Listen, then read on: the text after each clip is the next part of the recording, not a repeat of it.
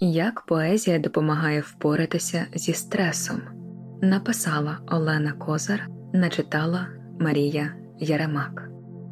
Від початку повномасштабного вторгнення в українському медіапросторі можна спостерігати неабияку поетичну активність. Поетка Катерина Калитко презентувала нову збірку віршів, присвячених війні, люди з дієсловами у видавництві Дискурсус вийшла поетична антологія Поезія без укриття, до якої війшли понад 200 творів. Крім того, за підтримки Міністерства культури та інформаційної політики було створено онлайн-платформу Поезія вільних.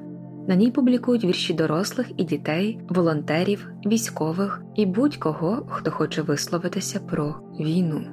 Поетка Галина Крук вважає, що така тенденція є природною відповіддю на карколомні події. Поезія є спонтанною швидкою реакцією, яку може мати творчість на те, що болить, що відбувається, що вражає, що вбиває. Це такий закономірний процес, який завжди супроводжував війну та подібні події, каже вона.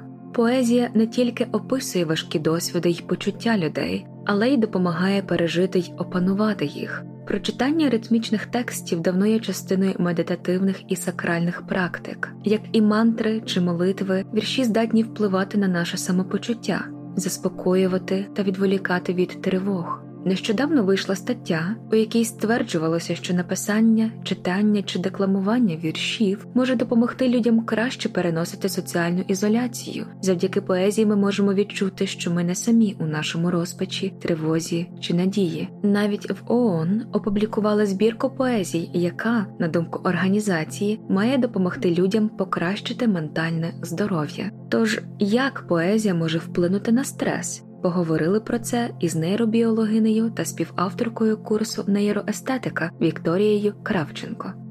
Стрес, відновлення та поезія.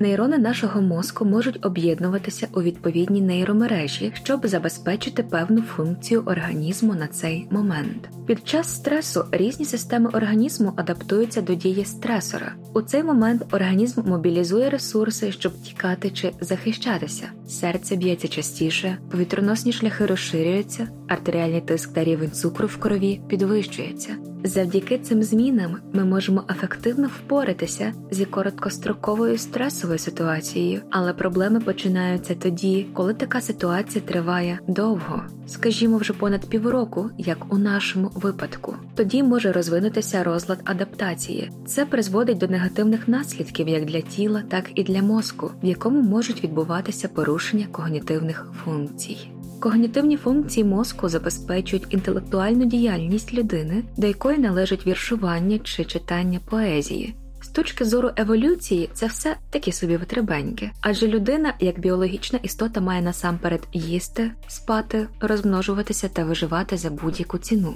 Тож, коли нам загрожує небезпека і мозок опиняється в стані хронічного стресу, першими починають страждати пам'ять, увага, креативність та інші розумові функції. Поезія може бути одним зі способів вийти з режиму стресу. За допомогою віршів ми можемо допомогти мозку перемкнутися з тих нейромереж, які забезпечують пильність і настороженість, на ті нейромережі, що залучені до виконання вищих інтелектуальних функцій. Втім, поезія це не універсальний інструмент відновлення після стресу. Багато що залежить від наших особистих вподобань, чи взагалі нам подобаються вірші, та наявності попереднього позитивного досвіду поетичних читань.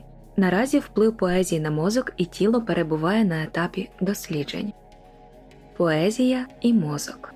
Перші згадки про здатність літературних творів впливати на настрій можна відчитати ще в Арістотеля з його відомою концепцією катарсису. Він вважав, що трагедія як літературний жанр викликає у людей сум і розпач, тим самим дозволяючи відчути духовне переживання, що супроводжується полегшенням, піднесенням та очищенням.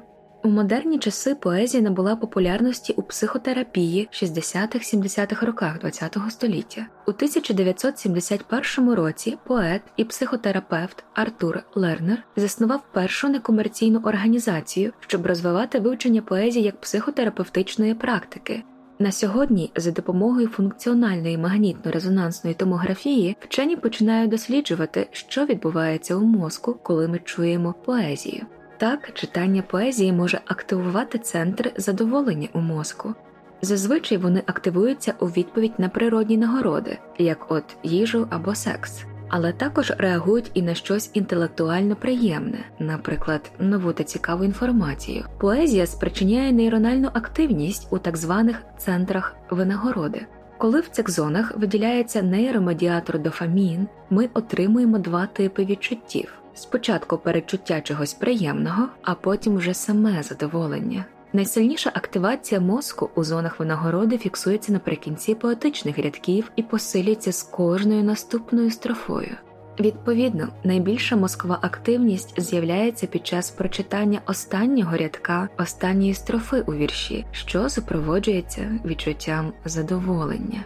В одному з досліджень німецькі вчені на чолі з Юджином Василівським змогли побачити цю потужну нейронну відповідь на функціональній магнітно-резонансній томографії, а також буквально зафільмували гусячу шкіру в учасників.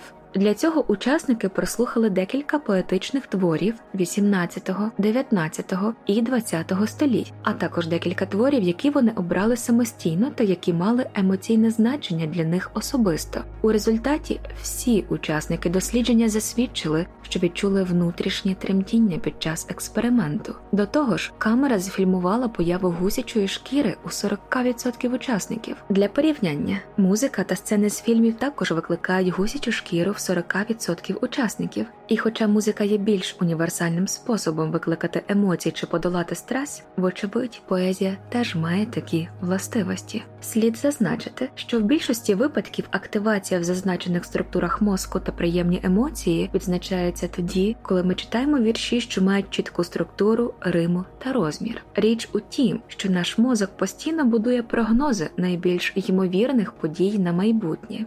Хоч би що ми робили, мозок намагається вгадати, що буде далі, і римування та ритмічність полегшує для нього це завдання, адже робить текст більш передбачуваним. Наприклад, коли ми читаємо в одному рядку слово життя, мозок починає вгадувати, чим закінчиться наступний рядок виття, небуття, взуття. Що довший вірш, то більше шансів вгадати. Коли наше передбачення справджується, мозок винагороджує себе за це. Цілком можливо, що даючи мозку можливість передбачити найближче лінгвістичне майбутнє, ми можемо відпочити від стану непевності, який характерний для стресових ситуацій. Саме тому дослідження показують, що найбільш допоміжними та заспокійливими є поезії, які ми знаємо та любимо. Цікаво, що поезія провокує реакцію мозку навіть у тих, хто не розуміє ані слова. Наприклад, фінські лікарі дослідили немовлят, доки ті слухали спів, вірші та звичайну розмову. Потім лікарі повторили пісню, вірш та розмову, змінивши декілька слів чи складів. Тільки у випадку зі зміненими віршами прилади зафіксували підвищену активність мозку немовлят. Лікарі припускають, що це свідчить про здатність віршів пришвидшувати опанування мови та скоріше вчитися. А у дітей старшого віку, які проходили лікування в стаціонарі, поезія суттєво зменшувала почуття тривоги, страху, суму та злості. Поезія і тіло Поезія може також впливати на соматичні показники від серцебиття до скорочення мімічних м'язів. Наприклад, щоб вивчити вплив на серце, група німецьких вчених провела дослідження на сімок добровольцях. Кожен із них відвідував сесії, де, поміж іншим, учасники читали поетичні твори. Для експерименту обрали давньогрецьку поезію, яка написана у датилічному гекзаметрі, тобто має поетичні рядки з шести тактів. Це найдавніший поетичний розмір, який також зветься метром епосу. Вчені помітили, що такі читання призводили до значного уповільнення серцебиття в учасників і допомагали заспокоїтися. Ще один показник, який відображає функціональний стан людини, це серцево-легенева синхронізація. Як випливає з назви, наше серце та легені тісно пов'язані. Вчені ще достеменно не дослідили цю здатність організму синхронізувати серцебиття та вдихи-видихи, але відомо, що плавці Атлети або ж люди, які практикують медитативне дихання, мають кращу серцево-легеневу синхронізацію. Це дає підстави пов'язати цей показник із фізіологічним і ментальним здоров'ям. Група вчених вирішила з'ясувати, як поезія впливає на синхронізацію дихання та серцебиття. Вони запросили 23 учасники та попросили їх виконати декілька вправ під час прогулянки. Першою вправою було декламування Одіссеї Гомера, яка написана у дактилічному гекзаметрі. Друга вправа контрольоване дихання. Учасники мали вдихати на один крок і видихати на три кроки. Третя вправа спонтанне дихання. Учасники також мали йти, але могли дихати, як їм заманеться. Під час кожної з вправ до всіх учасників були прикріплені прилади, що фіксували їхню ЕКГ та частоту дихання. Експеримент показав, що під час декламування поезії синхронізація дихання та серцебиття була найвищою. Показники контрольованого дихання були на другому місці, а під час спонтанного дихання синхронізація була геть незначною. У вже згаданому німецькому дослідженні Юджин Василівський із колегами також дослідили специфічні реакції організму на поезію, як от електродермальну активність та скорочення м'язів обличчя. Так, у людей, які слухали улюблені вірші, підніли долоні, що є потужним сигналом про переживання емоцій, адже потові залози на долонях активуються не тоді, коли нам спекотно, а тоді, коли ми хвилюємося. Щодо мікроскорочень м'язів обличчя, вчені зафіксували активність м'яза зморщувача брови. Це саме той м'яз, який утворює складку між нашими бровами, коли ми чимось засмучені чи перебуваємо в поганому настрої і це надзвичайно цікаво, адже виходить, що ми сумуємо, слухаючи вірші, але в мозку при цьому активуються центри задоволення. Це саме той стан, який Арістотель називав парадоксом трагедії, відчуття задоволення від чогось сумного чи драматичного. З точки зору психотерапії такий феномен пояснюється можливістю пережити негативні емоції не через власний досвід, а через досвід іншого,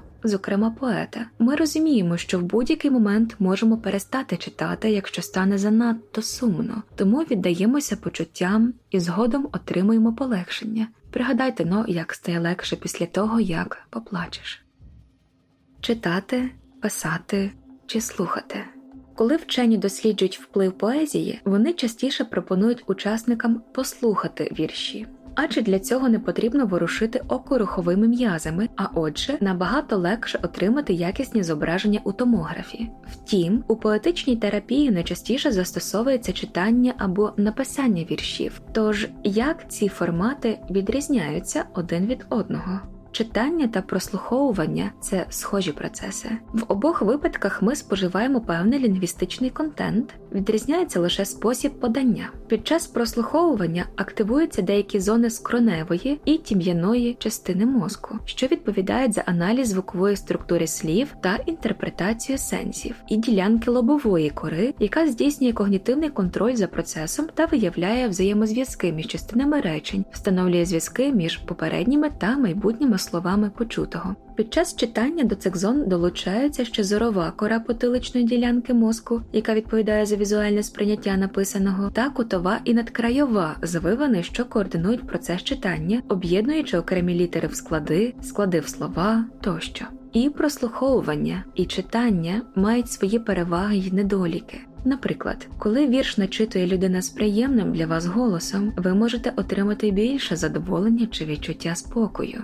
Такий ефект, ймовірно, зумовлений виділенням окситоцину, коли ми чуємо голос близької нам людини, що знижує реакцію на стрес. З іншого боку, коли ви читаєте, то самі контролюєте швидкість процесу, можете перечитати рядки, які вас вразили, і так підсилити емоційну відповідь. Але для читання віршів необхідно зберігати концентрацію уваги, за чим у стані стресу виникають проблеми. Ще більшої концентрації вимагає написання віршів. Якщо людині вдається відволіктися від стресової ситуації настільки, що вона починає шукати Рими, то це дуже хороша психотерапевтична практика. Вона активізує дефолтні системи мозку і дозволяє потрапити у стан потоку. Поет і пуліцерівський лауреат Марк Стренд описує його так: ти втрачаєш відчуття часу, ти повністю захоплюєшся. Ти зосереджуєшся на тому, що робиш. Минуле та майбутнє зникає. Існує тільки подовжене теперішнє, в якому ти збираєш смисли, розбираєш їх та перетворюєш на нові. Таке заземлення і зосередження може бути дієвим способом подолати тривожні стани чи стрес. Але для того, щоб опинитися в потоці, мозок має вимкнути нейронні мережі пильності, які відстежують небезпеку, наприклад, сигнали тривоги. Зробити це зараз може бути непросто, тому варто пробувати різні формати поетичних сесій слухати, читати чи писати, щоб обрати той, який допоможе віднайти спокій.